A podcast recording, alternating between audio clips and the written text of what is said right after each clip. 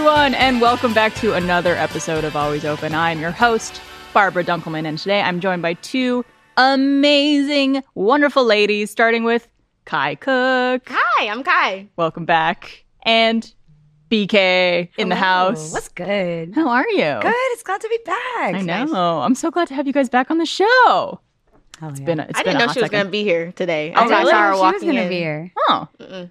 We should have. Not about this. How we have known. I feel like whenever I'm invited to be on stuff, I always look at the calendar invites and I'm like, who else is going to be there? Normally I do that. Like, I knew last time when I was on with Lindsay, I was like, oh, Lindsay, I love Lindsay. Yeah. This time, no idea.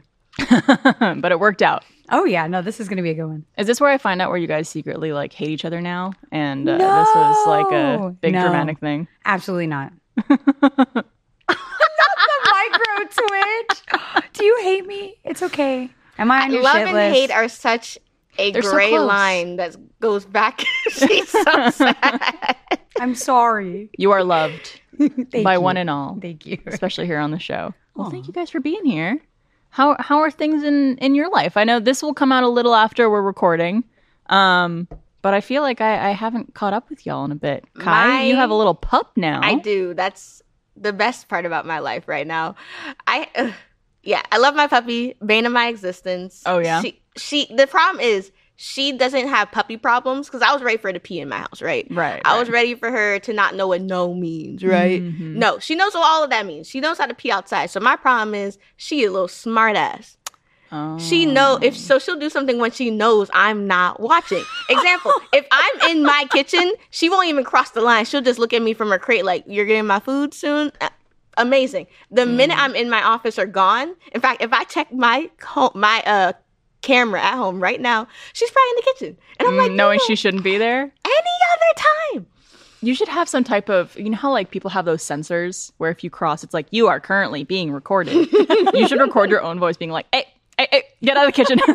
No, it's just like, what are you doing in here? Like, I love her. And what's her name? Momo. Momo. It's short for Momiji from Fruits Basket. Oh. So cute. That's so cute. And you have just one cat, right? Yeah, just one cat. Why are you so upset about it? Because, like, if you're a cat person. You want more, right? You want more than one cat.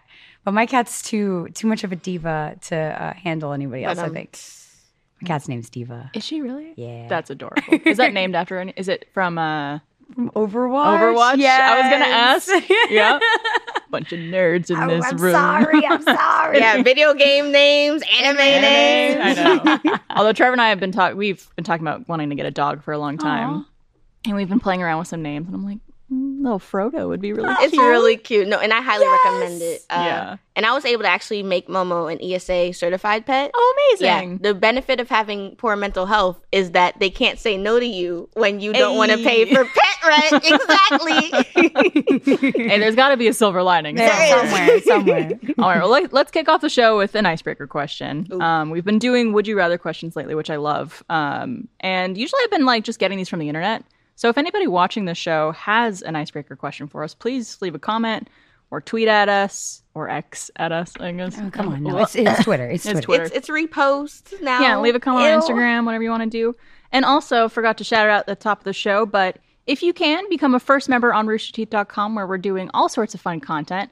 It really helps support what we're doing and what we're making more than you know. So if you can, either come on over to RoosterTeeth.com to watch this show and every piece of content we make, and become a first member to help support everything we do. Pretty please.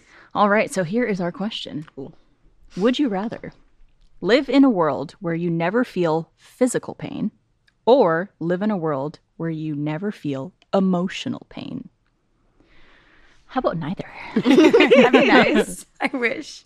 Kai, you have some thoughts? I have some thouts. But I always say my thoughts first, so I'm going to let you say your thoughts. I have basic thoughts. I hear that question and immediately I'm like, yeah, physical pain, please take it away. Mm-hmm. Never want to feel that again. I've already dealt with so much emotional pain that I think I can keep handling it. Yeah. I've like built those walls. I'm ready to have the tenacity for emotional pain. Physical pain, I'm a baby. A stick. I'm a stick. You could break me. Like, please no. That'd be nice. Yeah. I mean, physical pain could be even like burning your hand on something. That's what I'm saying. Like, stubbing your toe on a table. No more cramps, dude.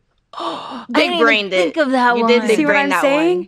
No more cramps, no more eye strain. Like, I'd be a god. I feel like that would also take away some emotional pain too, yeah, at the same time, right? Also, I could get used to not feeling pain. I could probably hurt myself now that I'm thinking about it. I think there, people could correct me if I'm wrong, but I think there are actually people in the world who don't feel physical pain. That was what I was going to say. I'm so glad I waited for you now. In middle school, my science teacher told us about these kids that are born and don't have nerves. So they don't feel pain the way you normally do. And the problem is, the reason why we don't bite our tongue is because when we bite it, we feel the pain. Yeah. So you're still causing yourself physical damage, but you don't feel, there's nothing telling you to stop. Mm. So there's kids that will have like really bloody thumbs. They're, like when they burn themselves, it, like of course your hand still turns red, but you don't know it. Not feeling pain does not mean you don't get the physical damage to your body. True. It's actually the only way that you know that you did something wrong and tells you to stop. So just heads up. Well, let's put the caveat here of you can't feel physical pain, and also you're aware when you're hurting yourself. I'm just going to put that in a little magical scenario. No hunger? That'd be great. I'd never actually be hungry, right? Mm. Is that physical pain? Your tummy hurts. It is physical. Okay. Well, I'll have a follow-up question after we ask, because I do have a follow-up question. But anyway, I also would get rid of physical pain, though. Like, if it's, like, at my big age now, and I'm like, I know it hurts me. Like, I'm good. But as a baby, you're saying no. No, that would cause my parents so much stress. They did not need to worry. Yeah. Yo, can you imagine having a child that keeps bleeding from the mouth? Oh, my God. Just keeps scratching themselves just because they're just, like, itchy. And like, not realizing that I got bit by a mosquito. I don't know why I'm bleeding. Yeah. And it, stress. Yeah. But no, the idea of not having emotional pain ever, when I know that that is one of the biggest reasons why I am who I am today, and why I would continue growing. And I'm also a firm believer, like we said earlier, there's a gray line between love and hate. It's the same thing with pain and pleasure. Mm. So if I don't know what pain is, who's to say I know how good pleasure can feel? Because that's the direct opposite. You might be onto something. Yeah, okay, relax. Get your mind on together. No, I mean, I was thinking the same thing. Yeah. No, that's a good point, though. It's, a lot of people are like, well, you only really could appreciate certain happiness or certain, like, positive emotions having experienced the negative or the other side. But, I think there's some truth to that. I don't think it's necessarily 100% true, but I think it's more of, like, you could appreciate that. Speaking of pleasure, that's 100% true. Every single man has a G-spot in their asshole. If you are not using that, I'm so sorry, you're not experiencing your 100% pleasure point. And that comes from pain, so. All right. No, well, G-spots. A lot of us have homework tonight. But there's so many men that know it, though, and they won't do anything about it. Like, I mean, if you're cool with the bare minimum, go off, I guess. There is an incredible, I need to link this to you guys after. There's an incredible story from Reddit of some guy discovering his pleasure zone in his asshole because his doctor did, like, an inspection on him and, like, immediately became, like, stiff as a board, came immediately, like, all that stuff. I'm so happy for him. And then went on, like, a whole journey of self-discovery of, like, trying different things and putting different things in his butt. And this on Reddit? Just one time. It's on Reddit. It's a magical tale. It's like, I want to say 7 paragraphs long. It's phenomenal. A magical time. Wow. Imagine if so many men, people with penises, just decided one day to put something up there. Yeah. Change your life. There would be less war. Yes, absolutely. Because there'd be no conflict. Literally put a stick in your ass. I swear to God. A safe, non-splintery. There we go. We mean that in the most pleasurable way. Something designed maybe to go. Maybe go to the sex shop and buy some type of thing that's meant to go up there. We are not responsible for anybody sticking anything in any orifice of their body. Listen, we don't kink shame, okay? No. Very true. That is a rule of the show. I literally want the best for our viewers. That's why I'm saying this. I do agree with you, though. I think I would get rid of physical pain over emotional pain, because I do think emotional pain is, while it's very difficult in a lot of cases, I feel like it makes us who we are in a lot of ways.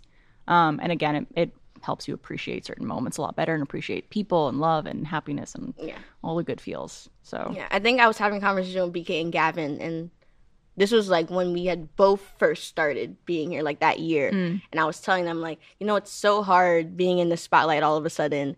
And you just feel a lot of pressures and stressors from it. So there was a lot of times where I said, I'm really just someone that enjoys moments. Mm-hmm. So if I'm sitting in the moment and I feel either nothing or sadness, like, that was happening a lot and a lot over that time. So literally that was the first time we hung out, and I said, literally texted them both, thank you guys for giving me a good, happy moment. Like, I was so happy that entire night.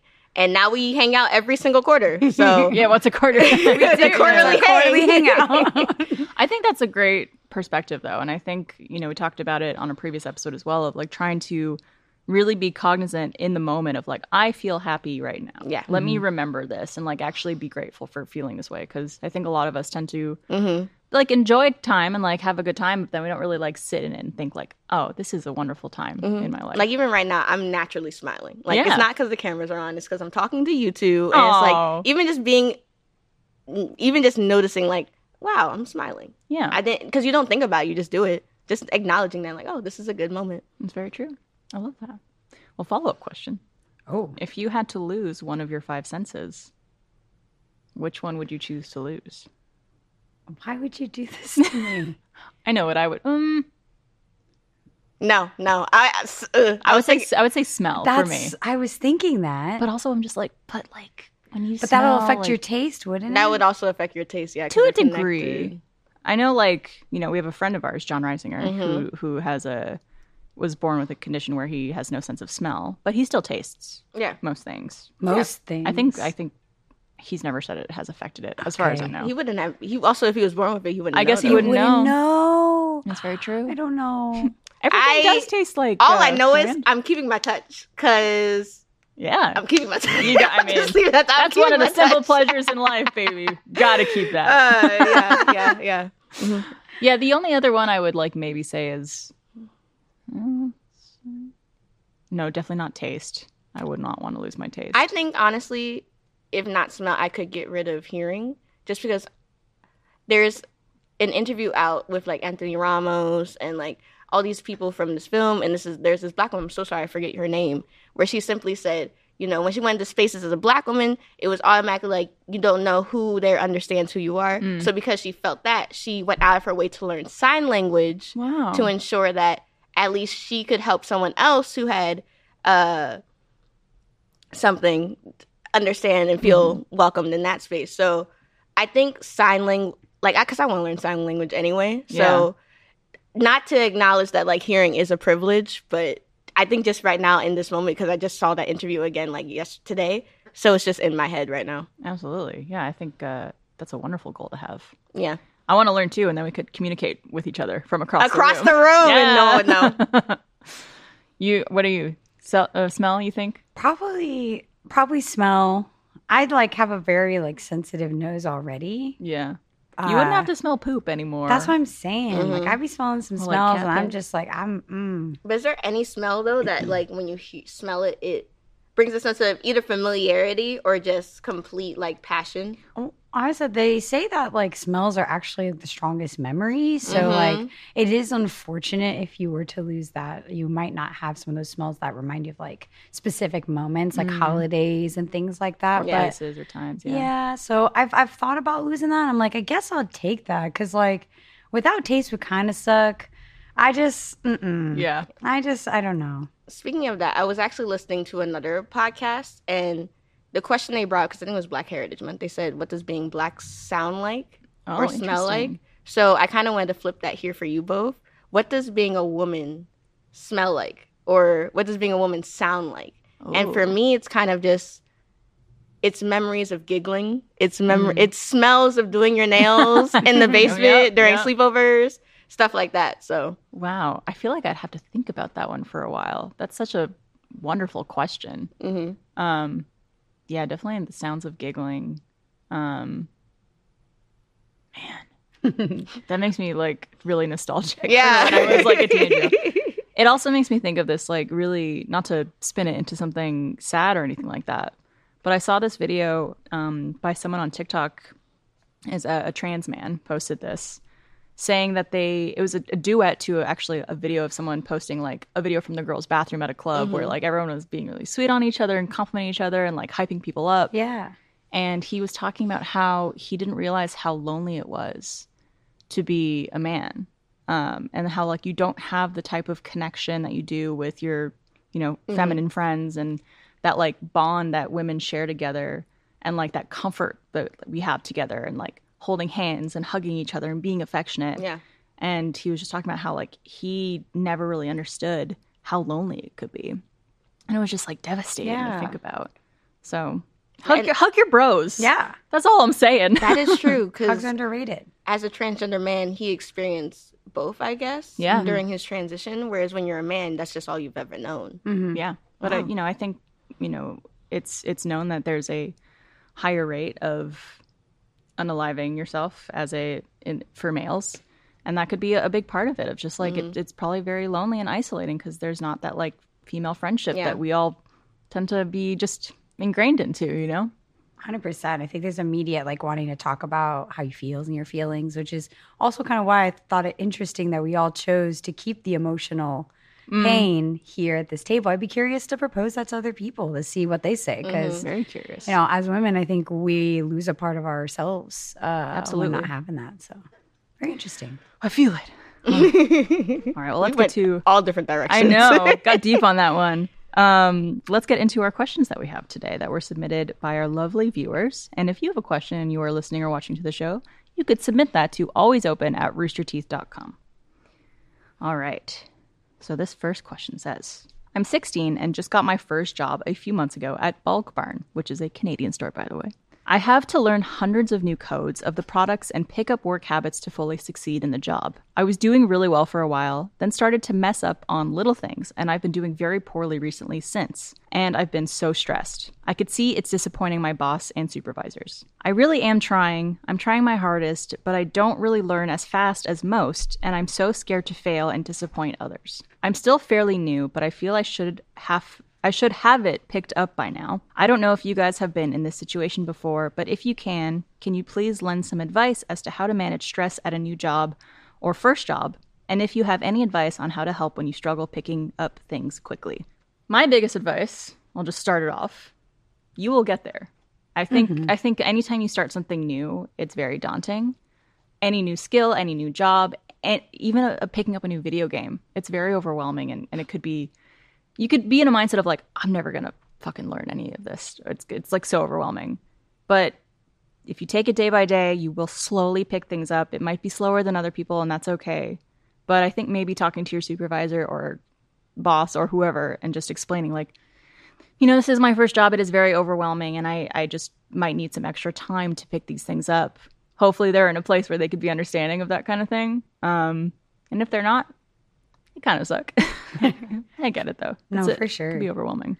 I've been overwhelmed quite a few times, especially when you said the video game reference. Of course, I resonate with that a lot. I've been, like, doing a lot of games that are difficult recently. I actually attempted my first speed run. Oh, wow. In a game called Mirror's Edge, and I've been so daunted by it. And there's so many, like, techniques, and it's all about memory and knowing exactly where to go and exactly how to do it, and you messing up is, like, very harsh. And I felt like that's the only time I've ever felt so anxious about performing well was, like, in that game doing a speed run, or, like, in a job setting, because someone is looking at your performance. You can't just give only 50%. You're trying to give 100%, or you can't really necessarily take your time.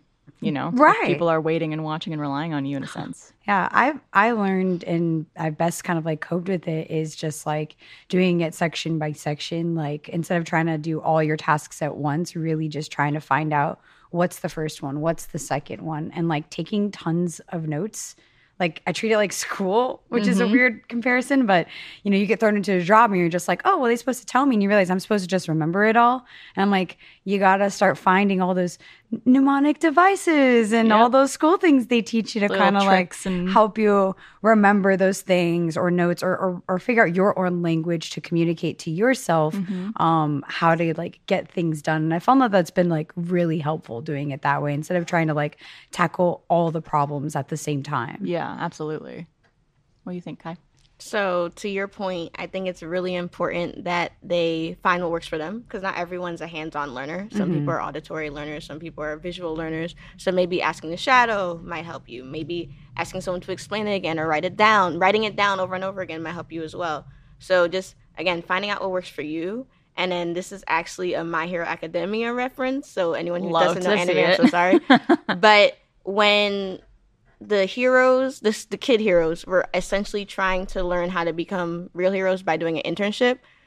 They were essentially tasked with figuring out, how do you do everything all at once? And he said, the easiest way to figure out how to do everything all at once is take one item, get really good at it, so that way you don't have to think about it, then add on more. Yeah. Slowly and surely. Do it at your own pace. I think these stressors in your head are making it worse, honestly. Absolutely. Because when you try to stress yourself out, you try to do more than what you are capable of typically, because you are thinking that people are probably expecting more of you than they actually are, when in reality, they just want your best.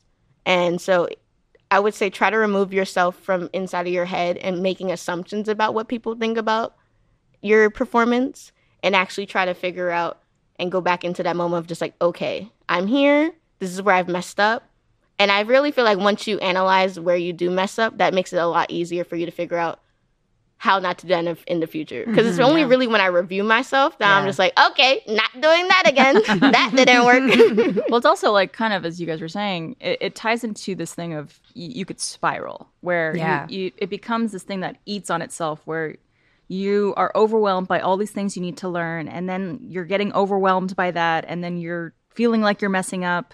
And then that makes you feel like other people are disappointed in you. And that feeds into then being overwhelmed again. And it just like feeds into the cycle of I can't wrap my head around learning these things. Mm-hmm. Yeah. And when you're stressed out, it immediately impacts your performance. Like maintaining your emotional like stability is just as important as like doing the job, because if you're stressed out, you're freaking out, you're beating yourself up. You're not going to be able to do the tasks in front of you because you're too busy being stuck in your head.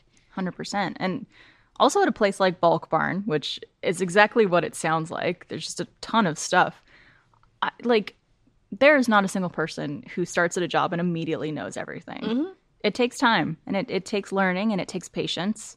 And I think just being gentle on yourself and understanding that, not putting these pressures of, I need to learn everything and all these barcodes and numbers like immediately. It's going to come with practice, as any skill or as any job does. Mm-hmm.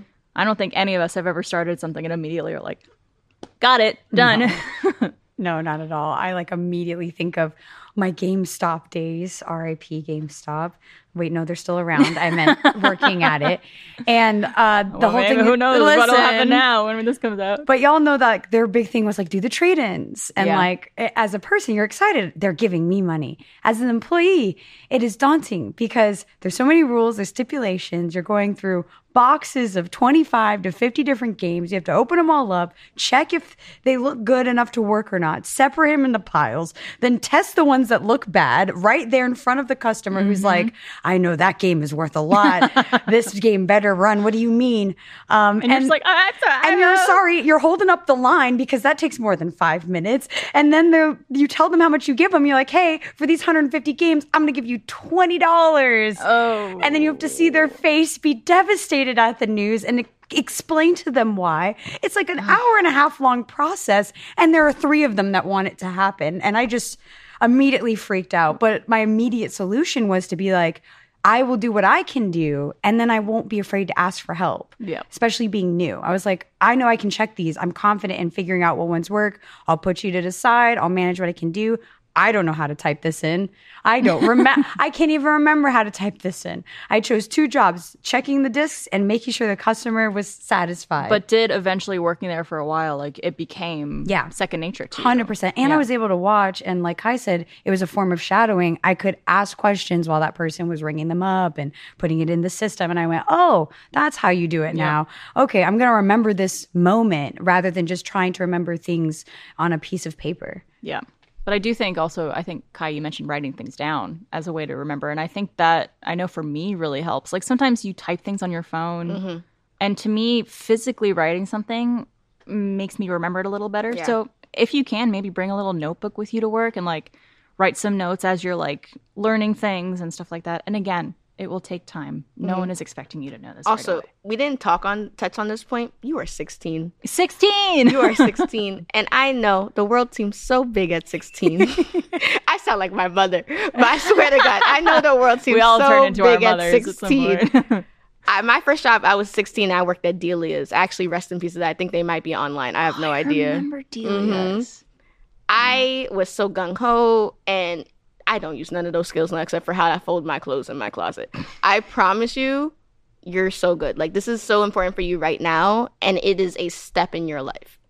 One step, best step in life. You are going to be okay. Also, yes. Congratulations. Yes. A job at 16 in this economy? That's what I'm saying. On Beyonce's internet?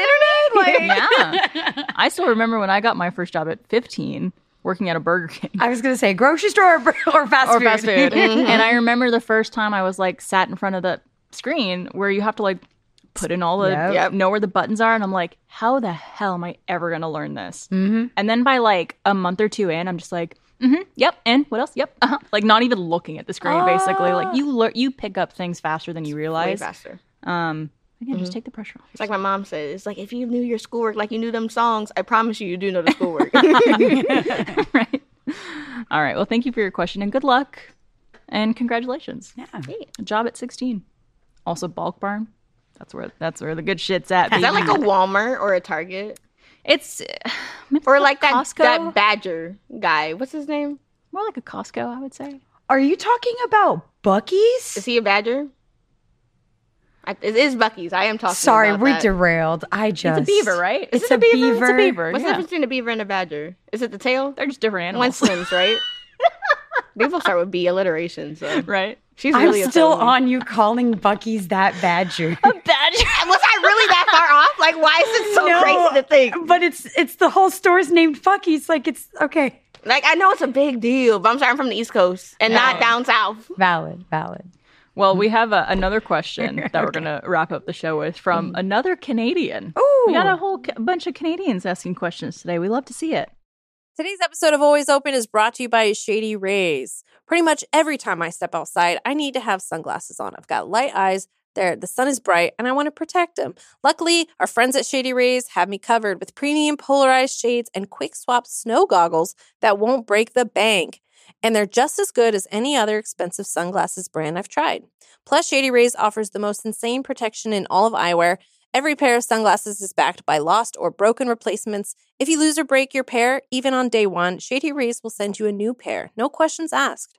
I love my Shady Rays. They're lightweight. I love the tangle-free versions that they have. I can stick them on my head when my hair is up, and they just come right off and no tangly mess. They're perfect. If you don't love your Shady Rays, you can exchange for a new pair or return them for free within 30 days. Their team always has your back with personal and fast support. Exclusively for our listeners, Shady Rays is giving out an amazing deal for the season. Go to shadyrays.com and use code OPEN for 50% off 2+ pairs of polarized sunglasses. Try for yourself the shades rated 5 stars by over 250,000 people. This episode is brought to you by HelloFresh. Don't get me wrong. I love the fall. The weather is finally getting cooler and the holidays are right around the corner, but it's always one of the busiest times of the year too. And I don't know about you guys, but during weeks when I'm super stressed, it becomes nearly impossible to spend time brainstorming new recipes in the kitchen. Luckily, HelloFresh has over 40 recipes to choose from every week, so there's always something delicious to discover. Plus, their 15-minute meals are done in less time than it takes to get delivery.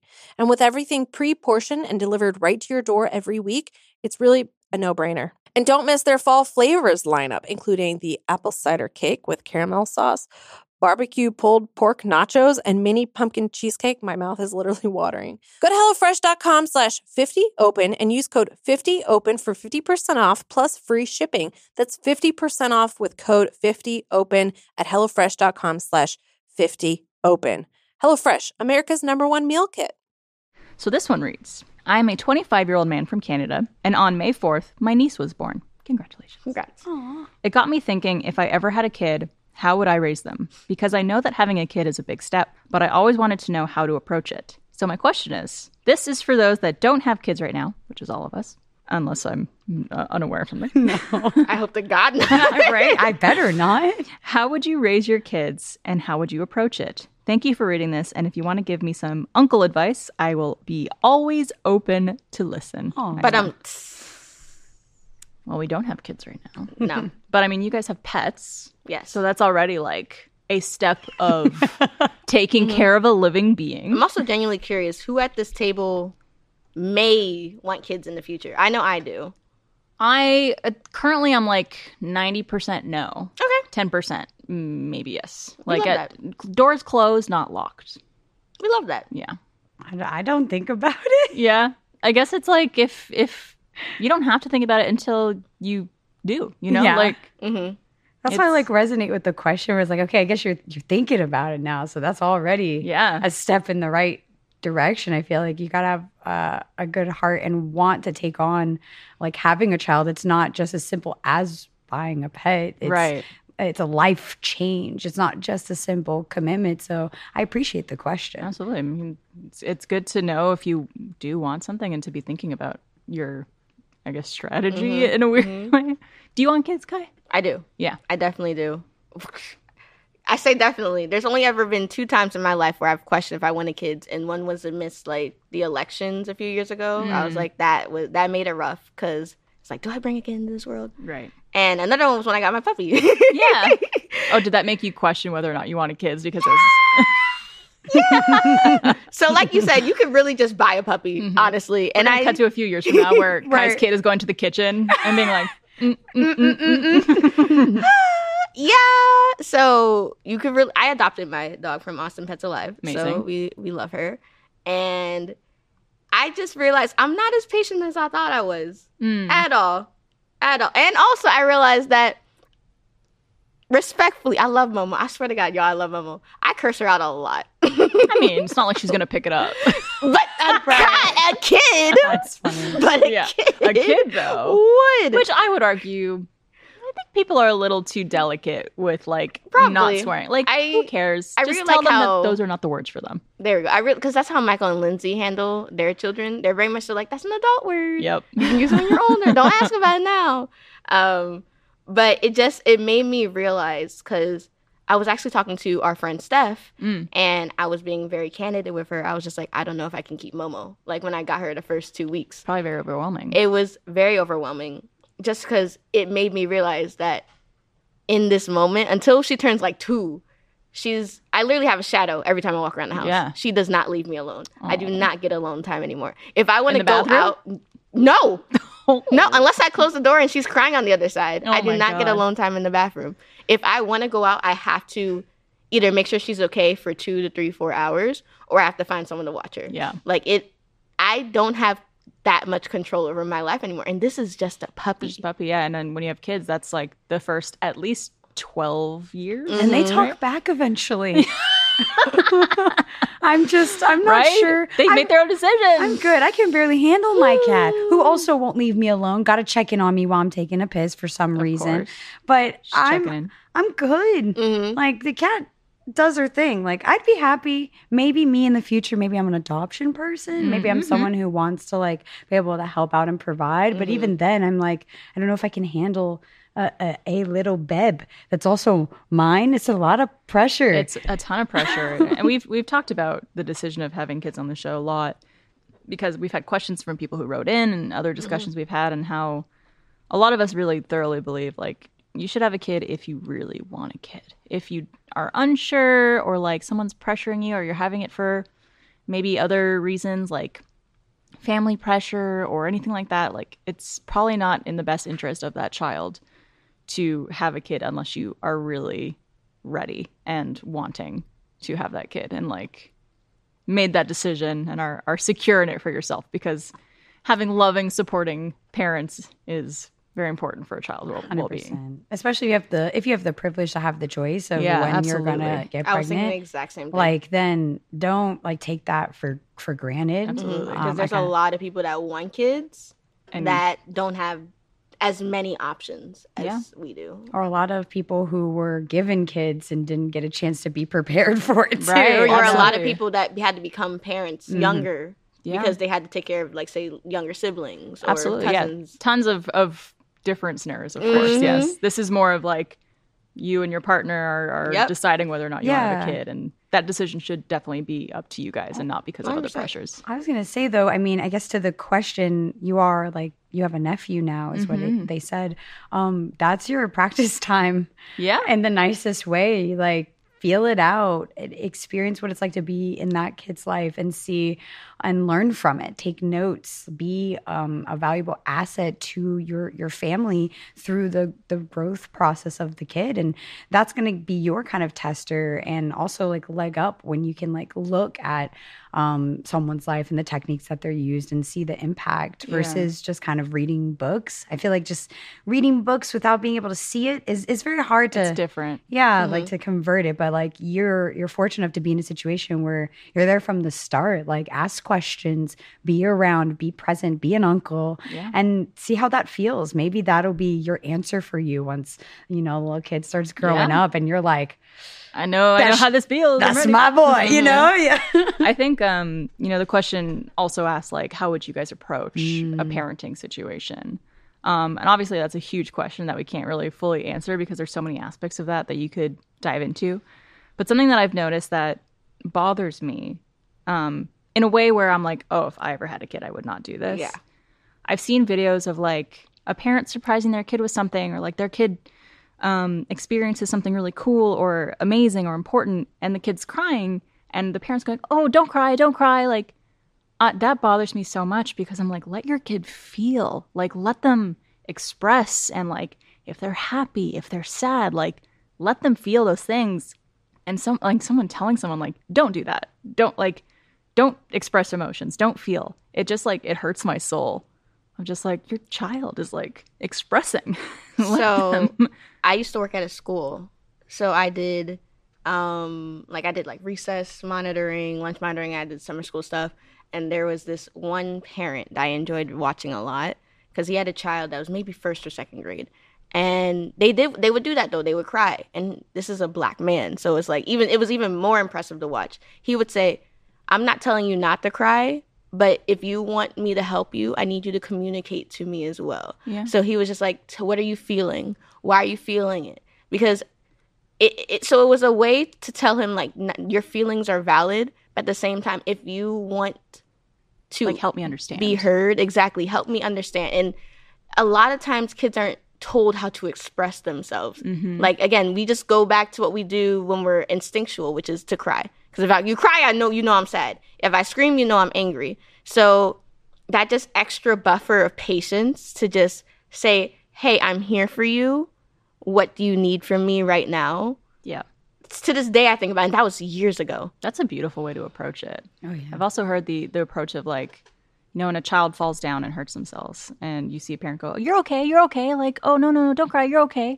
And it's like, well, don't tell the kid how to feel. Like, say, like, where does it hurt? Mm-hmm. Explain to me, like, how you, what you're feeling, like, and then let them, like, work through those emotions and express themselves and express that feeling.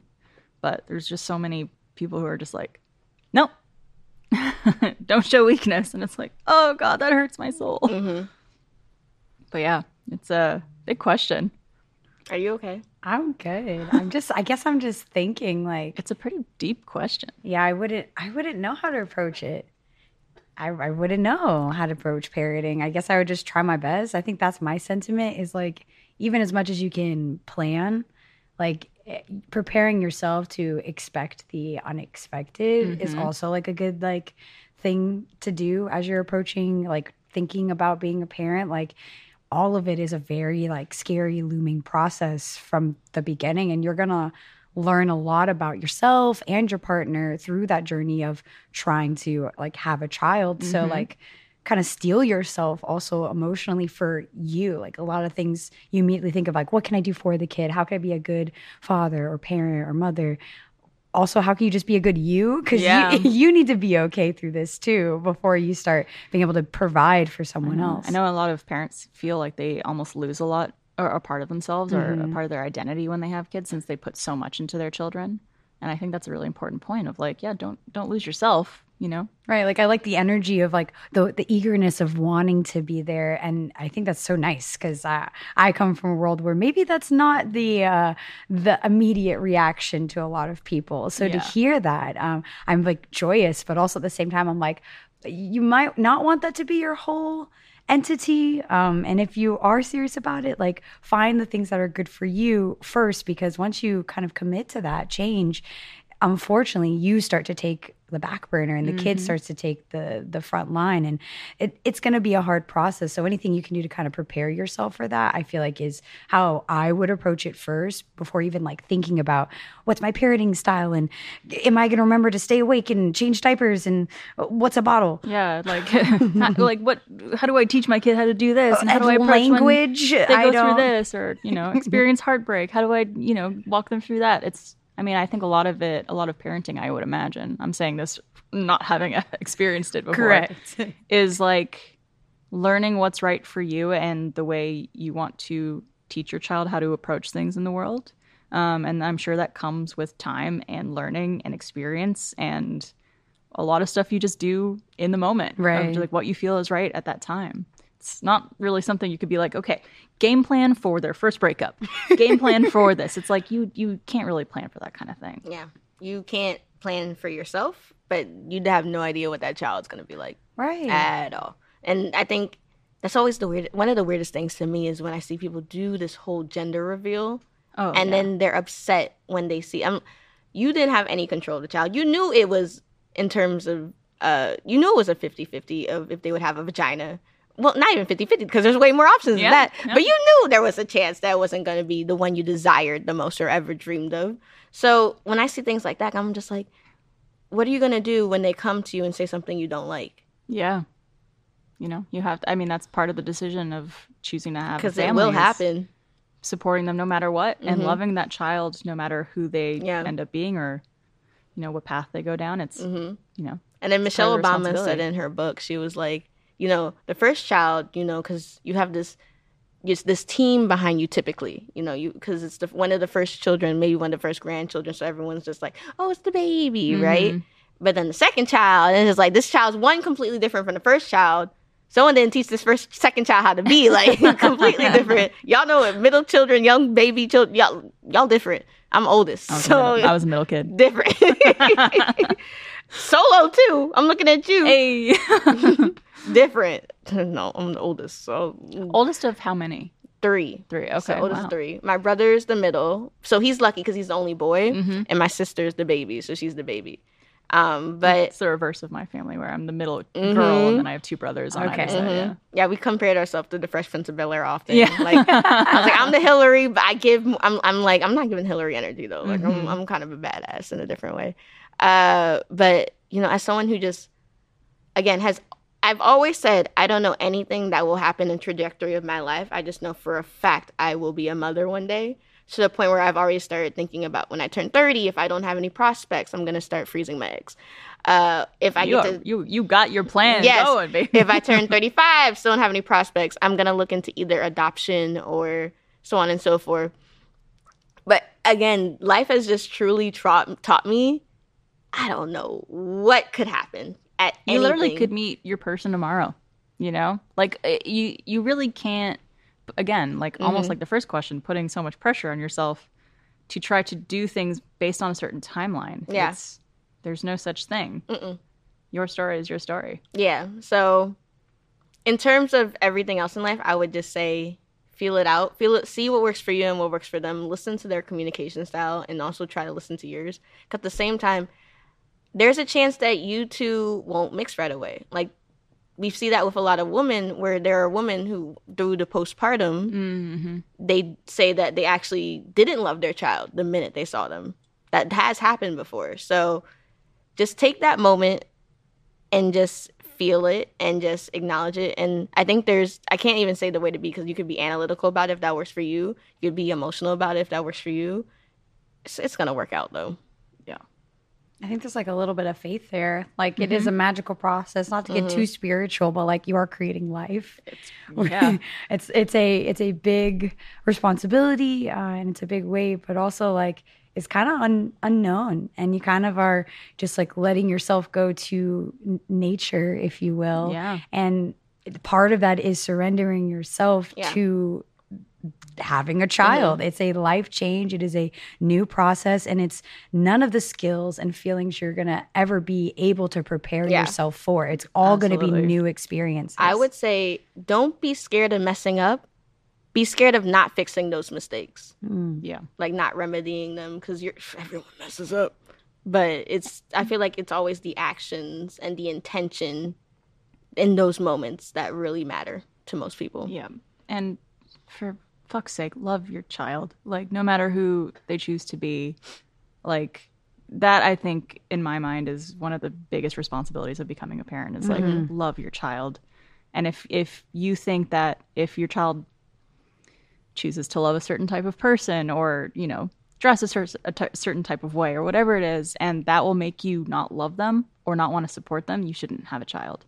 And I think that's just one of the responsibilities of becoming a parent is being there for your child, supporting them, loving them no matter what. Yeah. Period. Actual unconditional love. Mm-hmm. All right. If there's a reason that will make you not love that child, that's a condition. Yes. Think about that. Unconditional really means there is no reality where I will not love you. Yep. And if you can work on finding that and knowing what that feels like, harnessing it and channeling it, I think you're going to be a great parent. Just get one of those baby dolls. Yeah, practice. Listen, I play a lot of video games. I be raising little children. You know, play some Sims. Play some Sims, yes. Play some Sims. Get yourself little children. And then when they start going crazy, you're going to be like, all right, listen, maybe I shouldn't be a parent. Because little Jimmy's stuck in a swimming pool. I done took out the ladder. Now Jimmy's dying in the swimming pool and the kitchen's on fire. And I forgot to buy fire extinguishers. Like, see, no. All right, play some Sims. Yes, and buy a fire extinguisher. Please. You're supposed to buy them if you have your own home. This is not sponsored by Sims or fire extinguishers, by the way. All right, well, thank you both for answering those questions with us, and thank you for sending in your questions. As a reminder, if you do have questions for us on the show, you could email those to alwaysopen@roosterteeth.com. All right, ladies, that's our show today. It was fun. Thank you for being here. Anything you guys want to plug? Anything you're up to lately? Oh, I'm over here checking out tons of fun stuff on Inside Gaming, streaming on Rooster Teeth's Twitch channel Monday, Tuesdays, and Thursdays with my homies Blizz and legendary Jack Patello. So legendary. But if you like games, fun stuff, we're there every week. You guys are so fun to watch, so entertaining. You guys have great chemistry together, and I love the games you're doing. Please go check them out on Twitch if you haven't yet. Makes me want to vomit. I produce them. I can say that. Yeah. All right. We got Inside Gaming crew over here. Yes, I love it. Yes, indeed. Awesome. Well, thank you guys so much for watching this episode of Always Open. If you're not already, please subscribe to our YouTube channel, All Good No Worries. Come check us out on roosterteeth.com and become a first member if you'd like to support this show and all the shows we make here at Rooster Teeth. And follow us on social media at All Good No Worries. We would love to have you in all the places we are on the internet. And thank you for watching this episode. We'll see you next week.